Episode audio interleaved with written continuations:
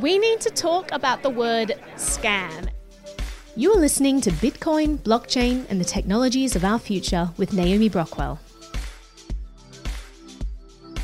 This is a word that is thrown around a lot in crypto. The reason I have an issue with the word scam is because it's confusing to people. You start smearing everything with the word scam, suddenly people stop taking notice. That means that when there are actually real scams out there, no one cares anymore because we've numbed them. Or people are just not interested in getting involved with crypto at all because they think everything's a scam because you paint everything with the same brush. So here are a list of words that I have cultivated to help increase your vocabulary. So maybe we can move away from this word, scam.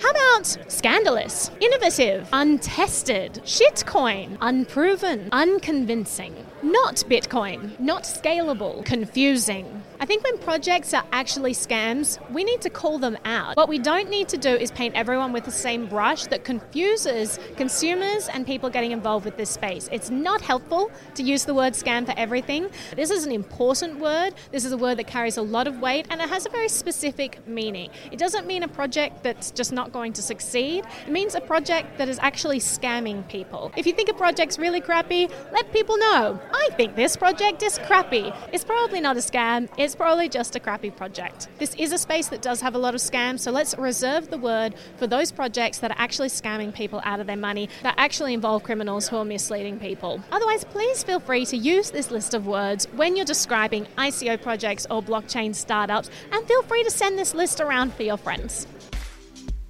For extra material and any links mentioned in this podcast, please visit naomibrockwell.com.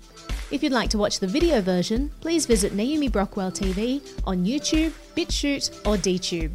Thanks so much for listening to this episode of Bitcoin, blockchain, and the technologies of our future.